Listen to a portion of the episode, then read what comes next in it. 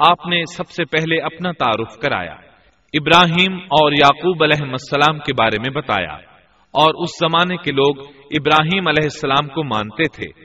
ابراہیم علیہ السلام معروف تھے، جانے پہچانے تھے۔ نبی کریم صلی اللہ علیہ وسلم سے پوچھا گیا کہ کریم یعنی عزت دار کون ہے؟ آپ نے فرمایا، عزت دار عزت دار کے بیٹے، عزت دار کے پوتے اور عزت دار کے پڑ پوتے یعنی یوسف بن یعقوب بن اسحاق بن ابراہیم علیہ السلام۔ مطلب یہ کہ چار پشتوں تک نبوت کی فضیلت یوسف علیہ السلام کے سوا کسی کے حصے میں نہیں آئی۔ یہ عزت اور بزرگی کی انتہا ہے۔ آپ نے اپنے دین کا تعارف کرانے کے بعد ان سے جو کچھ کہا وہ آیت انتالیس اور چالیس میں آتا ہے۔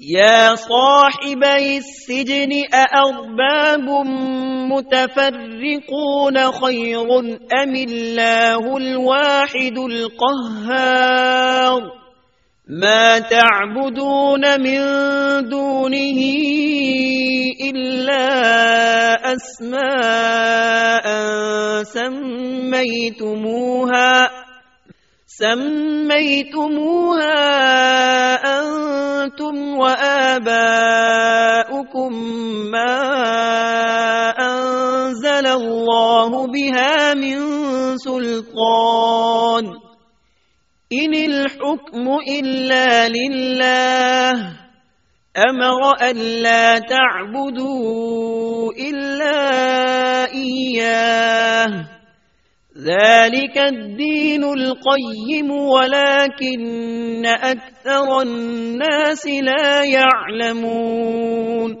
اے میرے قید کے ساتھیوں کیا بھلا کئی جدا جدا پروردگار بہتر ہیں یا ایک اللہ زبردست طاقتور؟ اس کے سوا تم جن کی پوجا پاٹ کر رہے ہو، وہ سب نام ہی نام ہیں، جو تم نے اور تمہارے باپ دادوں نے خود ہی گھڑ لیے ہیں۔ اللہ نے ان کی کوئی دلیل نازل نہیں فرمائی۔ فرما روائی صرف اللہ ہی کی ہے۔ اس کا فرمان ہے کہ تم سب سوائے اس کے کسی اور کی عبادت نہ کرو۔ یہی دین درست ہے لیکن اکثر لوگ نہیں جانتے۔ پھر یوسف علیہ السلام نے انہیں خواب کی تعبیر بتائی۔ اس کا ذکر سورہ یوسف آیت اکتالیس میں ہے۔ یا صاحب السجن اما احدكما فيسقي ربه خمرا۔ وَأَمَّا الْآخَرُ فَيُصْلَبُ فَتَأْكُلُ الطَّيْرُ مِنْ رَأْسِهِ قُضِيَ الْأَمْرُ الَّذِي فِيهِ تَسْتَفْتِيَانِ اے میرے قید خانے کے رفیقو، تم دونوں میں سے ایک تو اپنے بادشاہ کو شراب پلانے پر مقرر ہو جائے گا، لیکن دوسرا سولی دیا جائے گا۔ اور پرندے اس کا سر نوچ نوچ کھائیں گے۔ تم دونوں جس کے بارے میں تحقیق کر رہے تھے، اس کام کا فیصلہ کر دیا گیا۔ تعبیر سن کر وہ قیدی کہنے لگے، ہم نے اس طرح خواب نہیں دیکھا۔ جس کے قتل کی تعبیر بتائی گئی تھی، وہ تو خاص طور پر کہنے لگا، میں نے یہ خواب نہیں دیکھا۔ اس پر یوسف علیہ السلام نے فرمایا، یہ اللہ کا فیصلہ ہے، تبدیل نہیں ہو سکتا۔ پھر آپ نے دوسرے قیدی سے فرمایا۔ وقال للذي ظن أنه ناج منه اذكرني عند ربك فأنساه الشيطان ذكر ربه فلبث في السجن بضع سنين. اور جس کی نسبت یوسف کا گمان تھا کہ ان دونوں میں سے یہ چھوٹ جائے گا، اس سے کہا کہ اپنے بادشاہ سے میرا ذکر بھی کر دینا۔ پھر اسے شیطان نے اپنے بادشاہ سے ذکر کرنا بھلا دیا اور یوسف نے کئی سال قید خانے ہی میں کاٹے۔ پھر اسی طرح ہوا۔ ایک کو پھانسی پر چڑھا دیا گیا دوسرا بادشاہ کو شراب پلانے پر مقرر ہوا۔ لیکن وہ یوسف علیہ السلام کا ذکر کرنا بھول گیا۔ اللہ تعالی آیت بیالیس میں فرماتے ہیں۔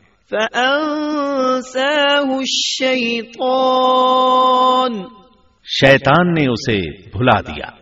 اس آیت کی تفسیر بعض مفسرین نے یہ کی ہے کہ شیطان نے یوسف علیہ السلام کو اپنے رب یعنی اللہ تعالی کی یاد سے غافل کر دیا اور انہوں نے ایک بندے سے چاہا کہ وہ اپنے رب یعنی شاہ مصر سے ان کا تذکرہ کر کے ان کی رہائی کی کوشش کرے۔ اس لیے اللہ تعالیٰ نے ان کو یہ سزا دی کہ وہ کئی سال تک جیل میں پڑے رہے۔ یہ تفسیر بالکل غلط ہے۔ درست یہ ہے کہ فن کی ضمیر اس شخص کی طرف لوٹتی ہے، جس کے متعلق یوسف علیہ السلام کا گمان تھا کہ وہ رہائی پانے والا ہے۔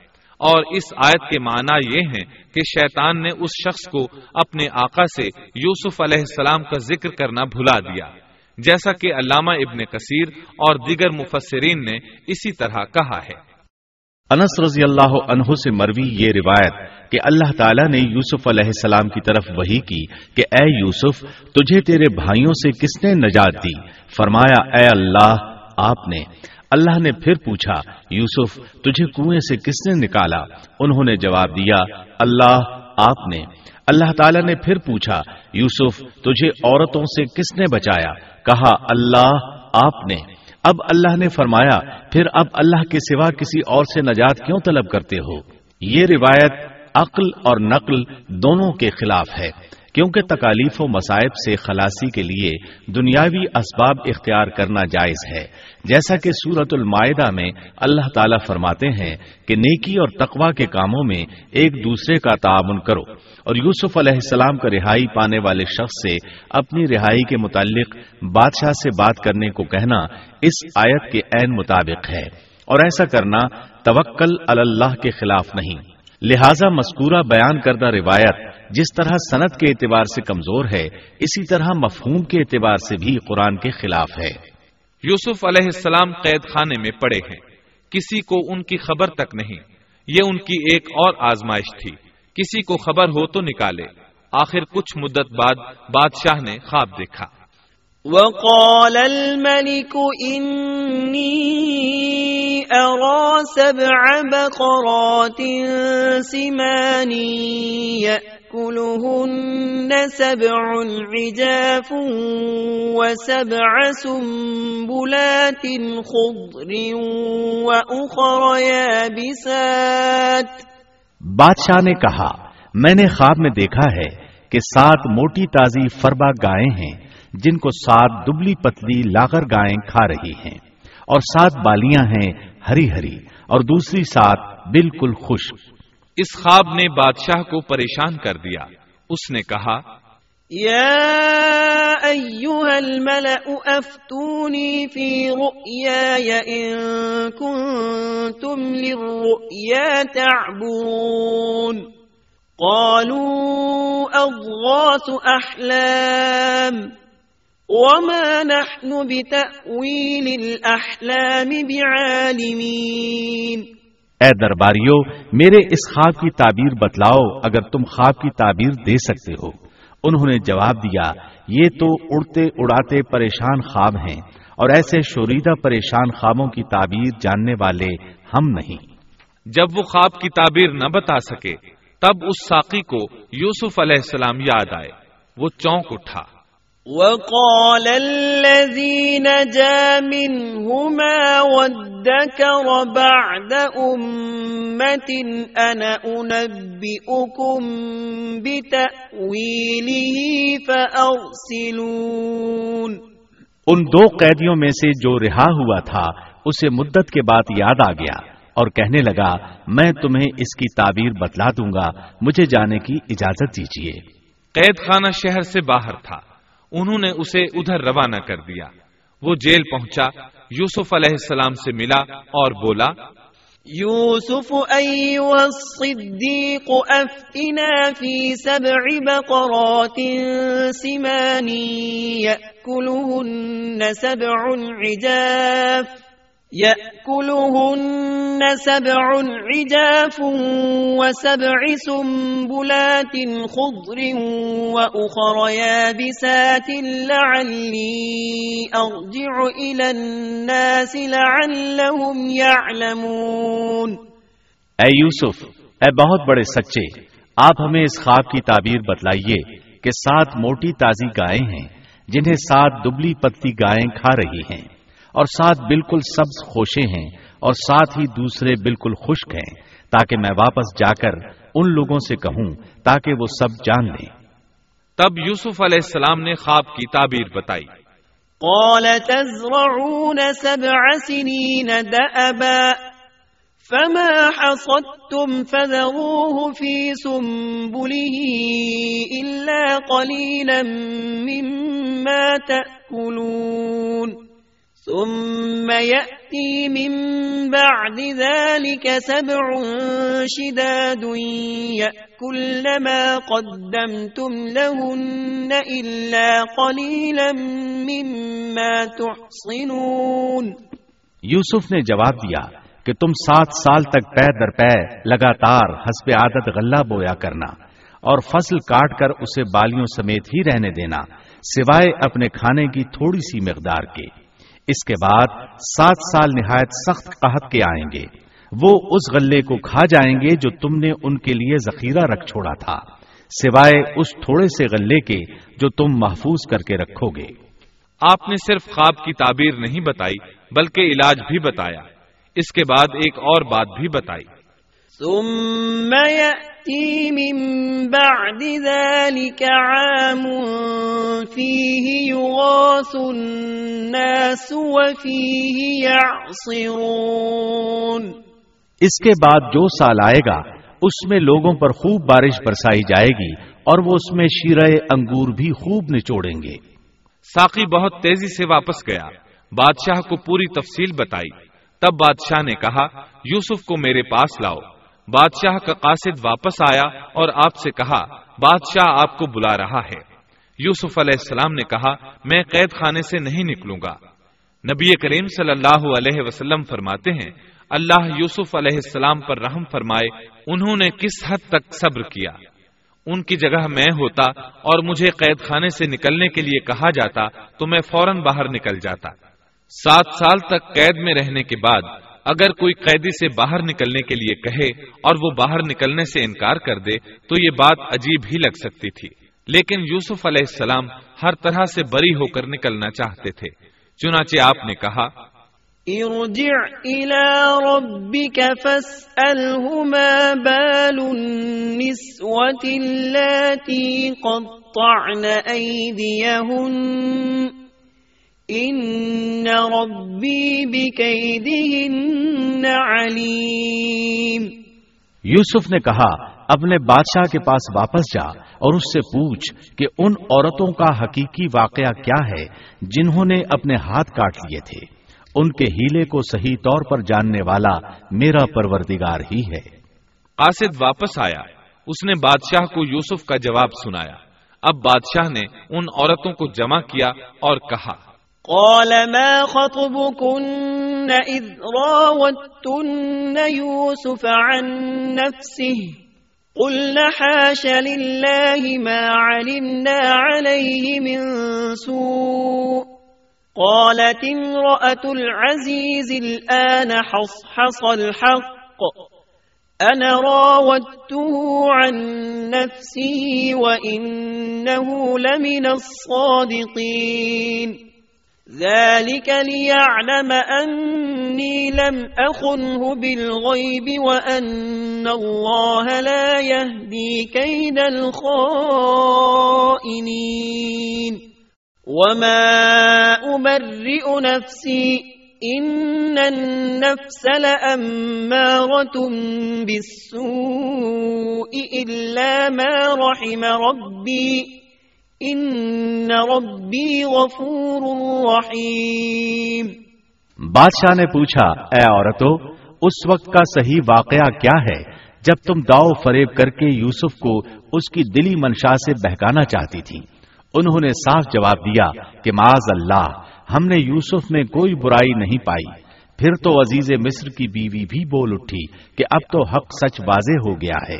میں نے ہی اسے ورگلایا تھا۔ اس کے جی سے اور یقیناً وہ سچوں میں سے ہے۔ یوسف نے کہا، یہ اس واسطے کہ عزیز مصر جان لے کہ میں نے اس کی پیٹ پیچھے اس کی خیانت نہیں کی اور یہ بھی کہ اللہ دغابازوں کے ہتھ کنڈے چلنے نہیں دیتا۔ میں اپنے نفس کی پاکیزگی بیان نہیں کرتا۔ بے شک نفس تو برائی پر ابھارنے والا ہی ہے۔ مگر یہ کہ میرا پروردگار ہی اپنا رحم کرے، یقیناً میرا پالنے والا، بڑی بخشش کرنے والا اور بہت مہربانی فرمانے والا ہے۔ بعض مفسرین کے نزدیک یہ یوسف علیہ السلام کا قول ہے اور یہ انہوں نے اس وقت کہا جب جیل میں ان کو یہ ساری تفصیل بتلائی گئی۔ یا باز کے بقول، بادشاہ کے پاس جا کر انہوں نے یہ کہا۔ بعض مفسرین کے نزدیک یہ بھی عزیز مصر کی بیوی ہی کا قول ہے۔ اور مطلب یہ ہے کہ یوسف کی غیر موجودگی میں بھی اسے غلط طور پر تہمت لگا کر خیانت کا ارتکاب نہیں کرتی، بلکہ امانت کے تقاضوں کو سامنے رکھتے ہوئے اپنی غلطی کا اعتراف کرتی ہوں۔ یا یہ مطلب ہے کہ میں نے یوسف کو پھسلانے کی کوشش ضرور کی، لیکن واقعہ یہ ہے کہ اپنے خاون کی خیانت نہیں کی اور کسی بڑے گناہ میں واقع نہیں ہوئی۔ حافظ ابن کثیر نے اسی قول کو ترجیح دی ہے۔ اور اسے سیاق و معانی کے اعتبار سے زیادہ مناسب اور موضوع قرار دیا ہے۔ آیت چون میں اللہ تعالی فرماتے ہیں۔ وقال الملك توني به استخلصه لنفسي۔ فلما كلمه قال إنك اليوم لدينا مكين أمين۔ بادشاہ نے کہا اسے میرے پاس لاؤ۔ کہ میں اسے اپنے خاص کاموں کے لیے مقرر کر لوں۔ پھر جب اس سے بات چیت کی تو کہنے لگا کہ آپ ہمارے ہاں آج سے زی عزت اور امانت دار ہیں۔ تب یوسف علیہ السلام بولے قال اجعلني على خزائن الأرض إني حفيظ عليم وكذلك مكة مكنا ليوسف في الأرض يتبوأ منها حيث يشاء. نصيب برحمتنا من نشاء ولا نضيع أجر المحسنين. ولأجر الآخرة خير للذين آمنوا وكانوا يتقون. یوسف نے کہا آپ مجھے ملک کے خزانوں پر مقرر کر دیجیے، میں حفاظت کرنے والا اور باخبر ہوں۔ اسی طرح ہم نے یوسف کو ملک کا قبضہ دے دیا کہ وہ جہاں کہیں چاہے رہے سہے۔ ہم جسے چاہیں اپنی رحمت پہنچا دیتے ہیں۔ ہم نیکوکاروں کا ثواب ضائع نہیں کرتے، یقیناً ایمانداروں اور پرہیزگاروں کو اخروی اجر بہت ہی بہتر ہے۔ بادشاہ نے یوسف علیہ السلام کو ملک کا مکمل اختیار دے دیا۔ اور ایک روایت میں ہے، اس نے کہا، یوسف، میرا اختیار اب صرف کرسی تک محدود ہے۔ اس طرح تمام معاملات یوسف علیہ السلام کے اختیار میں آ گئے اور خیر و برکت کے سال شروع ہو گئے۔ یوسف علیہ السلام نے ان سالوں سے خوب فائدہ اٹھایا۔ ہر طرف بھلائی ہی بھلائی ہو گئی، غلے کی فراوانی ہو گئی۔ جس طرح یوسف علیہ السلام چاہتے تھے، اسی طرح خرچ کیا جاتا تھا۔ پھر اس طرح سات سال ختم ہو گئے۔ اور قحط کے سال شروع ہو گئے۔ اس قحط نے نہ صرف مصر کو بلکہ فلسطین وغیرہ کے علاقوں کو بھی اپنی لپیٹ میں لے لیا۔ اب چونکہ مصر بہت زیادہ خوشحال تھا، یوسف علیہ السلام نے سات سال تک غلے کو بچا بچا کر رکھا تھا، اس لیے لوگ مصر آنا شروع ہو گئے۔ فلسطین میں بھی غلہ ختم ہو گیا۔ یعقوب علیہ السلام اور ان کے بیٹوں تک بھی قحط کے اثرات پہنچ گئے، بلکہ ان کے علاقے میں قحط شدید ہو گیا۔ تلاش کے باوجود غلہ نہیں ملتا تھا۔ ملتا بھی تھا تو بہت مہنگا۔ فلسطین میں خبر پہنچی کہ مصر کا بادشاہ پرانی قیمت پر غلہ دے رہا ہے۔ یہ خبر اس لیے پہنچی کہ یوسف علیہ السلام پرانی قیمت پر غلہ فروخت کر رہے تھے۔ چنانچہ فلسطین سے غلہ خریدنے کے لیے قافلے مصر آنے لگے۔ یوسف علیہ السلام پرانی قیمت پر غلہ ضرور دیتے، لیکن ایک آدمی کو صرف اتنا دیتے جتنا ایک اونٹ اٹھا سکتا۔ اس سے زیادہ نہ دیتے، تاکہ تاجر لوگ مال سٹاک کر کے مہنگا نہ بیچے اس لیے جو غلہ خریدتا تھا، اس کے لیے ضروری تھا کہ اپنے گھر والوں کو ساتھ لائے۔ یوسف علیہ السلام ہر ایک سے پوچھتے، تمہارے گھر کے کتنے افراد ہیں؟ انہیں ساتھ لے کر آؤ۔ اور اس طرح یوسف علیہ السلام کے بھائیوں نے بھی مصر جانے کا ارادہ کر لیا۔ قرآن مجید میں اس کا تذکرہ یوں آیا ہے۔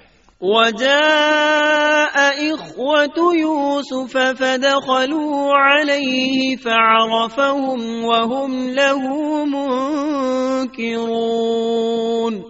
یوسف کے بھائی آئے اور یوسف کے پاس گئے تو اس نے انہیں پہچان لیا اور انہوں نے اسے نہ پہچانا۔ یوسف علیہ السلام نے گندم دینے سے پہلے پوچھا تم کون ہو؟ کہاں سے آئے ہو؟ تم جاسوس لگتے ہو۔ وہ قسمیں کھانے لگے۔ آپ نے پوچھا، تمہارا باپ کون ہے؟ تم کتنے بھائی ہو؟ کیا تمہارا کوئی اور بھائی بھی ہے؟ تمہارا کوئی بھائی فوت تو نہیں ہو گیا؟ اس طرح آپ نے ان سے مکمل تفصیل پوچھی۔ انہوں نے اپنے بارے میں بتا دیا۔ آپ نے ان سے کہا، ولما جهزهم بجهازهم قال ائتوني بأخ لكم من أبيكم ألا ترون أني أوفي الكيل وأنا خير المنزلين اور جب اس نے ان کے لیے سامان تیار کر دیا تو کہا کہ تم میرے پاس اپنے اس بھائی کو بھی لانا جو تمہارے باپ کی طرف سے ہے۔ کیا تم نے نہیں دیکھا کہ میں پورا ناپ کر دیتا ہوں اور میں ہوں بھی بہترین مہمانی کرنے والوں میں؟ آپ نے ان سے یہ بھی کہا فَإِن لَمْ تَأْتُونِي بِهِ فَلَا كَيْلَ لَكُمْ عِندِي وَلَا تَقْرَبُونَ قالوا سنراود عنه أباه وإنا لفاعلون پس اگر تم اسے میرے پاس لے کر نہ آئے، تو میری طرف سے تمہیں کوئی ناپ بھی نہ ملے گا، بلکہ تم میرے قریب بھی نہ پھٹکنا، انہوں نے کہا اچھا ہم اس کے والد سے تذکرہ کریں گے اور پوری کوشش کریں گے۔ پھر یوسف علیہ السلام نے اپنے غلاموں سے کہا وقال لفتيانه جعلوا بضاعتهم في رحالهم لعلهم يعرفونها إذا انقلبوا يعرفونها إذا انقلبوا. إلى أهلهم لعلهم يرجعون۔ اور اپنے خدمتگاروں سے کہا کہ ان کی پونجی انہی کی بوریوں میں رکھ دو کہ جب لوٹ کر اپنے اہل و عیال میں جائیں اور پونجیوں کو پہچان لیں تو بہت ممکن ہے کہ یہ پھر لوٹ آئیں۔ دراصل یوسف علیہ السلام چاہتے تھے کسی طرح وہ دوبارہ آئیں۔ انہیں یہ خدشہ محسوس ہوا کہ ممکن ہے دوبارہ آنے کے لیے ان کے پاس رقم نہ ہو اور یہ غلہ خریدنے نہ آئیں۔ اس لیے ان کی قیمت ان کے سامان میں رکھ دی تاکہ وہ دوبارہ آئیں۔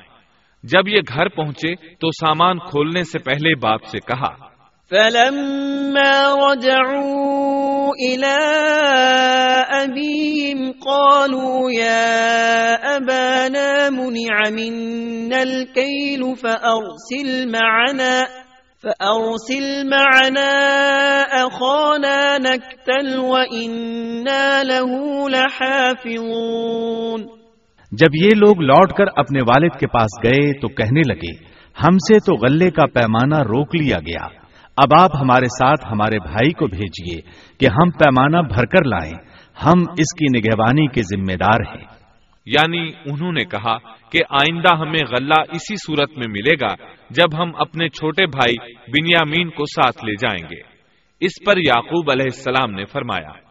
قال هل آمنكم عليه إلا كما أمنتكم على أخيه من قبل فالله خير حافظا وهو أرحم الراحمين یعقوب نے کہا کہ مجھے تو اس کی بابت تمہارا بس ویسا ہی اعتبار ہے جیسا اس سے پہلے اس کے بھائی کے بارے میں تھا۔ بس اللہ ہی بہترین حافظ ہے اور وہ سب مہربانوں سے بڑا مہربان ہے۔ مطلب یہ کہ یعقوب علیہ السلام نے ان کی بات ماننے سے انکار کر دیا۔ اس کے بعد جب انہوں نے اپنا سامان کھولا تو کیا دیکھا؟ ولما فتحوا متاعهم وجدوا بضاعتهم ردت إليهم۔ قالوا يا أبانا ما نبغي؟ هذه بضاعتنا ردت إلينا ونمير أهلنا ونحفظ أخانا ونزداد كيل بعير. ذلك كيل يسير. جب انہوں نے اپنا سامان کھولا تو انہوں نے اپنا سرمایہ موجود پایا جو ان کی جانب لوٹا دیا گیا تھا۔ کہنے لگے، اے ہمارے باپ ہمیں اور کیا چاہیے؟ دیکھیے تو، یہ ہمارا سرمایہ بھی ہمیں واپس لوٹا دیا گیا ہے۔ ہم اپنے خاندان کو غلہ لا دیں گے اور اپنے بھائی کی نگرانی رکھیں گے اور ایک اونٹ کا پیمانہ زیادہ لائیں گے۔ یہ ناپ تو بہت آسان ہے۔ جب یعقوب علیہ السلام نے یہ معاملہ دیکھا اور ان کا اصرار بڑھا تو سوچ میں پڑ گئے کہ معاملہ کچھ اور معلوم ہوتا ہے۔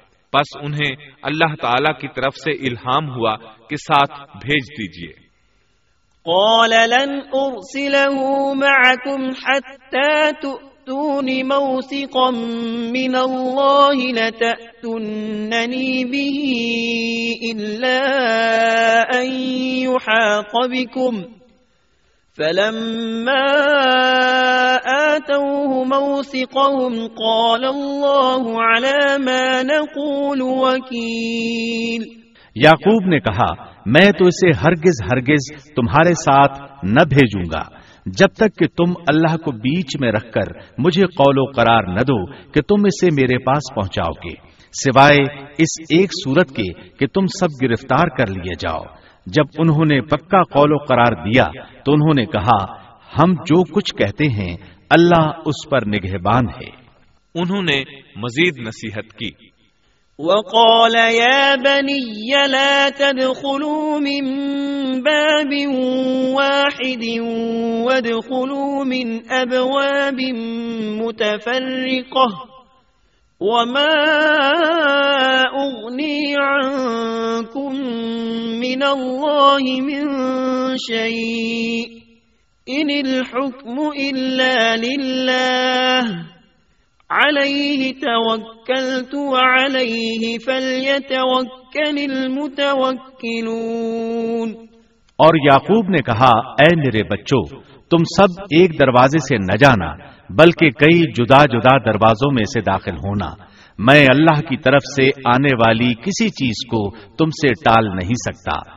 حکم صرف اللہ ہی کا چلتا ہے۔ میرا کامل بھروسہ اسی پر ہے اور ہر ایک بھروسہ کرنے والے کو اسی پر بھروسہ کرنا چاہیے۔ مطلب یہ تھا کہ تم گیارہ نوجوان ہو، تمہیں دیکھ کر کوئی حسد نہ کر بیٹھے، تمہیں نظر نہ لگ جائے، اور نظر کا لگ جانا برحق ہے۔ اور یہ بسا اوقات انسان کو قبر میں پہنچا دیتی ہے۔ اب یہ روانہ ہوئے۔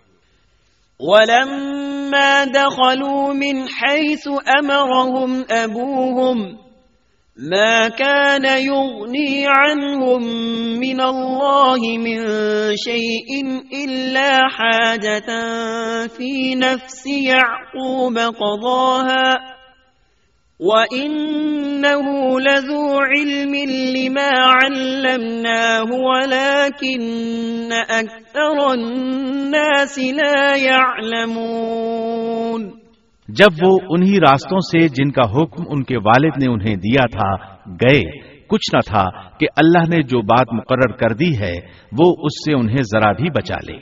مگر یعقوب کے دل میں ایک خیال پیدا ہوا، جسے اس نے پورا کر لیا۔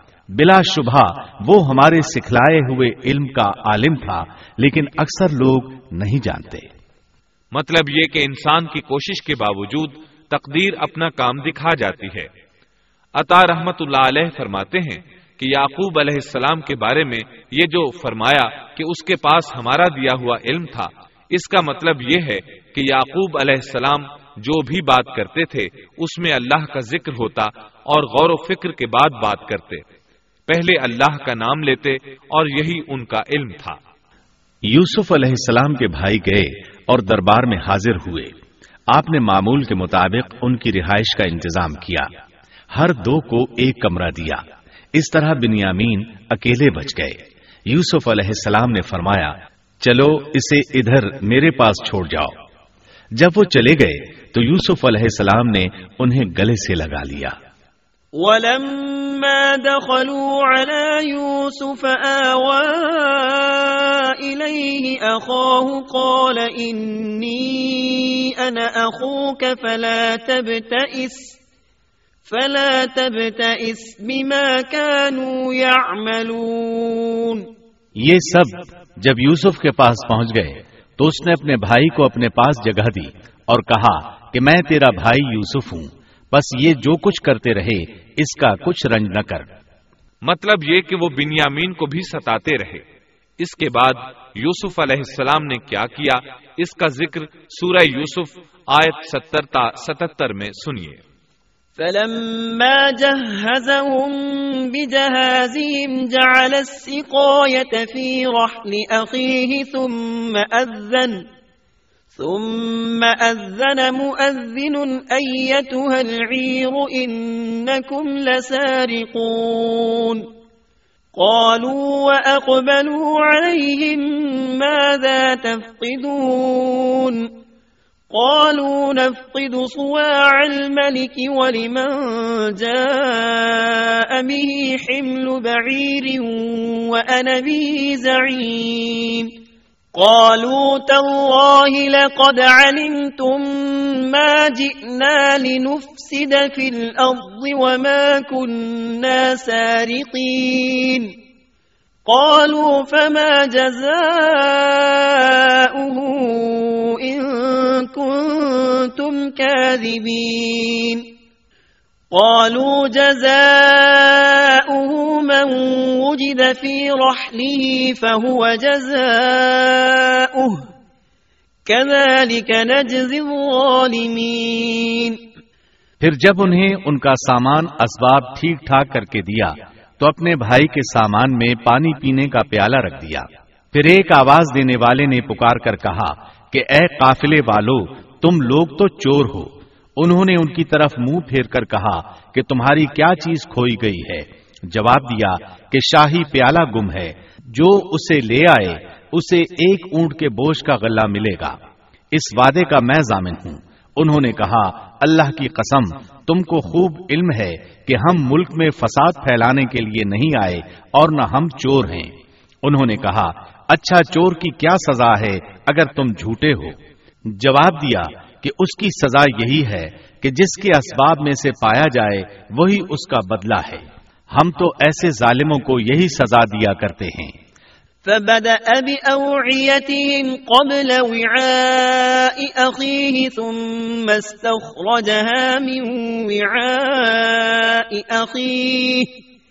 كذلك كدنا ليوسف ما كان ليأخذ أخاه في دين الملك إلا أن يشاء الله نرفع درجات من نشاء وفوق كل ذي علم عليم قالوا إن يسرق فقد سرق أخ له من قبل فأسرها يوسف في نفسه ولم يبدها لهم قال أنتم شر مكانا والله أعلم بما تصفون بس یوسف نے ان کے سامان کی تلاشی شروع کی، اپنے بھائی کے سامان کی تلاشی سے پہلے، پھر اس پیمانے کو اپنے بھائی کے سامان سے نکالا۔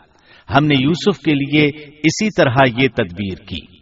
اس بادشاہ کے قانون کی روح سے یہ اپنے بھائی کو نہیں روک سکتا تھا، مگر یہ کہ اللہ کو منظور ہو۔ ہم جس کے چاہیں درجے بلند کر دیں، ہر زی علم پر فوقیت رکھنے والا دوسرا زی علم موجود ہے۔ انہوں نے کہا کہ اگر اس نے چوری کی تو کوئی تعجب کی بات نہیں، اس کا بھائی بھی پہلے چوری کر چکا ہے۔ یوسف نے اس بات کو اپنے دل میں رکھ لیا اور ان کے سامنے بالکل ظاہر نہ کیا کہا کہ تم بڑے بدقماش ہو اور جو تم بیان کرتے ہو اسے اللہ ہی خوب جانتا ہے۔ اب وہ بادشاہ یعنی یوسف علیہ السلام کی منت سماجت کرنے لگے۔ قالوا يا أيها العزيز إن له أبا شيخا كبيرا فخذ أحدنا مكانه إنا نراك من المحسنين قال معاذ الله أن نأخذ إلا من وجدنا متاعنا عنده إنا إذا لظالمون فلما استيئسوا منه خلصوا نجيا قال كبيرهم، ألم تعلموا أن أباكم قد أخذ عليكم موثقا من الله ومن قبل؟ ومن قبل ما فردتم في يوسف، فلن أبرح الأرض حتى يأذن لي أبي أو يحكم الله لي. وهو خير الحاكمين۔ انہوں نے کہا کہ اے عزیز مصر، اس کے والد بڑی عمر کے بالکل بوڑھے شخص ہیں۔ آپ اس کے بدلے ہم میں سے کسی کو لے لیجیے۔ ہم دیکھتے ہیں کہ آپ بڑے نیک نفس ہیں۔ یوسف نے کہا کہ ہم نے جس کے پاس اپنی چیز پائی ہے، اس کے سوا دوسرے کی گرفتاری کرنے سے اللہ کی پناہ چاہتے ہیں۔ ایسا کرنے سے تو ہم یقیناً نا انصافی کرنے والے ہو جائیں گے۔ جب وہ اس سے مایوس ہو گئے تو تنہائی میں بیٹھ کر مشورہ کرنے لگے۔ ان میں جو سب سے بڑا تھا، اس نے کہا، تمہیں معلوم نہیں کہ تمہارے والد نے تم سے اللہ کی قسم لے کر پختہ قول قرار لیا ہے، اور اس سے پہلے یوسف کے بارے میں تم کوتا کر چکے ہو۔ پس میں تو اس سرزمین سے نہ ٹلوں گا، جب تک کہ والد صاحب خود مجھے اجازت نہ دیں، یا اللہ میرے اس معاملے کا فیصلہ کر دے۔ وہی بہترین فیصلہ کرنے والا ہے۔ ارجعوا إلى أبيكم فقولوا يا أبانا إن ابنك سرق وما شهدنا إلا بما علمنا وما كنا للغيب حافظين واسأل القرية التي كنا فيها والعير التي أقبلنا فيها وإنا لصادقون قال بل سولت لكم أنفسكم أمرا فصبر جميل عسى الله أن يأتيني بهم جميعا. إنه هو العليم الحكيم. تم سب والد صاحب کی خدمت میں واپس جاؤ اور کہو کہ ابا جی آپ کے صاحبزادے نے چوری کی اور ہم نے وہی گواہی دی تھی جو ہم جانتے تھے۔ ہم کچھ غیب کی حفاظت کرنے والے نہ تھے۔ آپ اس شہر کے لوگوں سے دریافت فرما لیں جہاں ہم تھے۔ اور اس قافلے سے بھی پوچھ لیں جس کے ساتھ ہم آئے ہیں اور یقیناً ہم بالکل سچے ہیں۔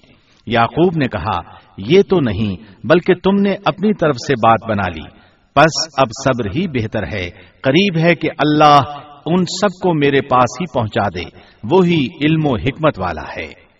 پھر یعقوب علیہ السلام رونے لگے اور کہنے لگے وتولى عنهم وقال يا أسفا على يوسف وابيضت عيناه من الحزن فهو كظيم.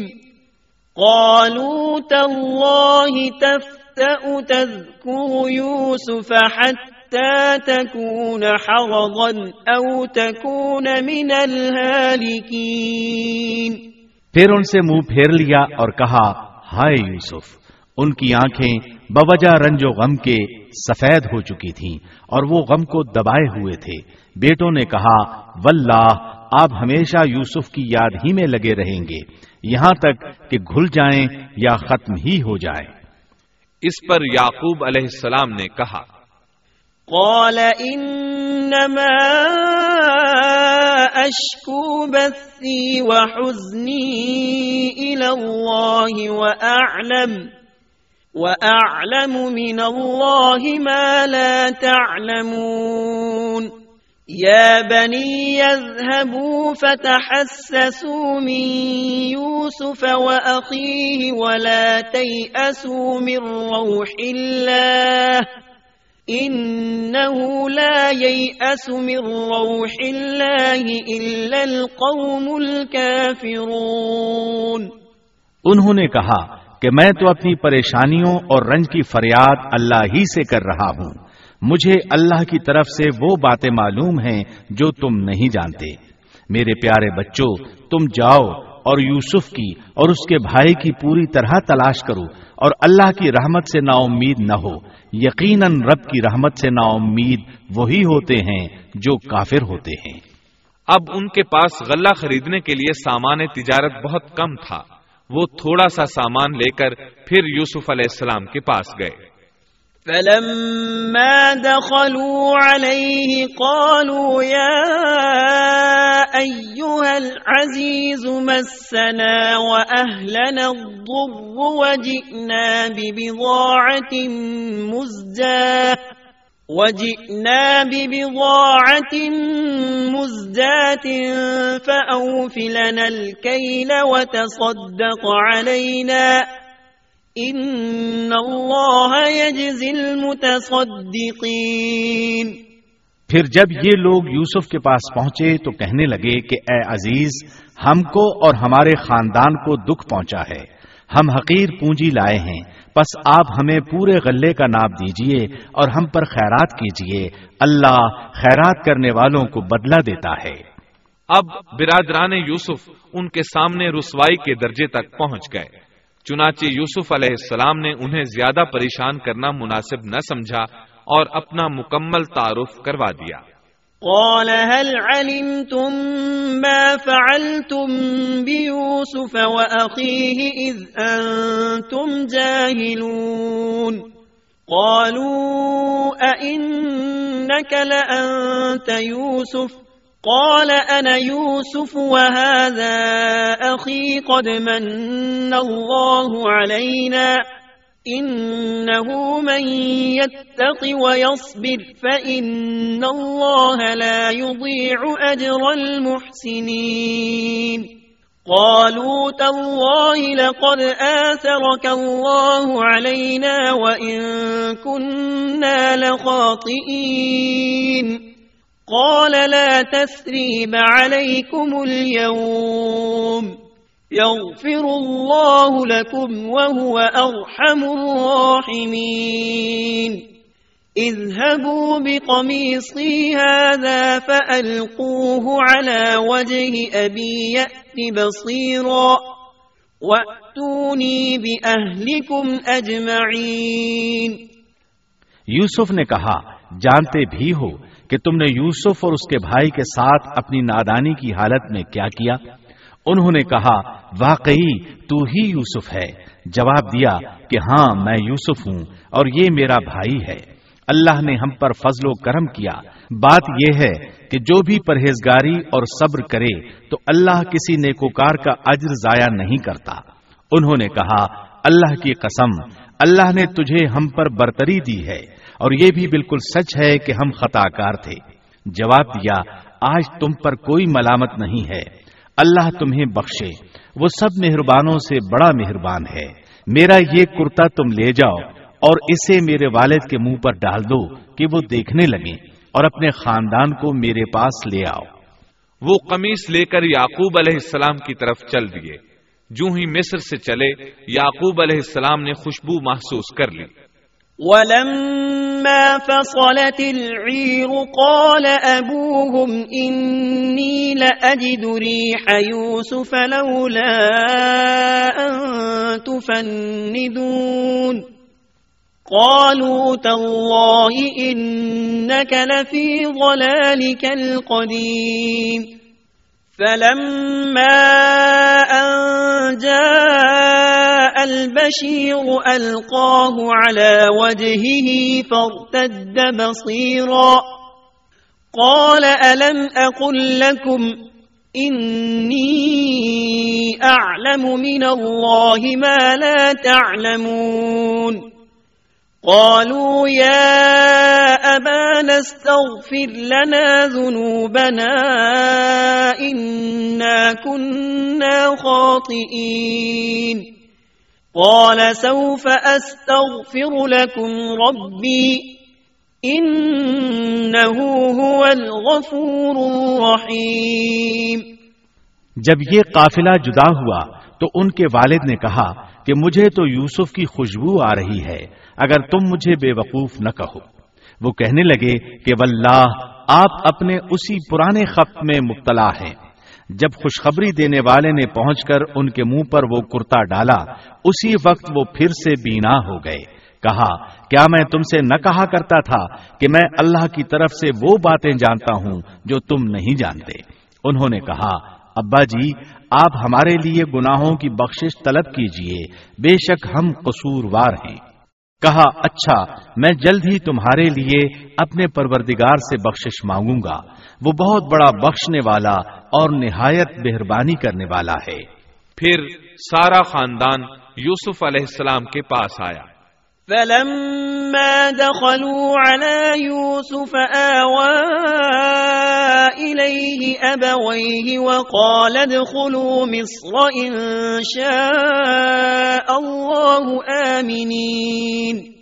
ورفع أبويه على العرش وخروا له سجدا وقال يا أبت هذا تأويل رؤياي من قبل قد جعلها ربي حقا وقد أحسن بي إذ أخرجني من السجن وجاء بكم من البدو من بعد أن نزغ الشيطان أن نزغ الشيطان بيني وبين إخوتي إن ربي لطيف لما يشاء إنه هو العليم الحكيم رب قد آتيتني من الملك وعلمتني من تأويل الأحاديث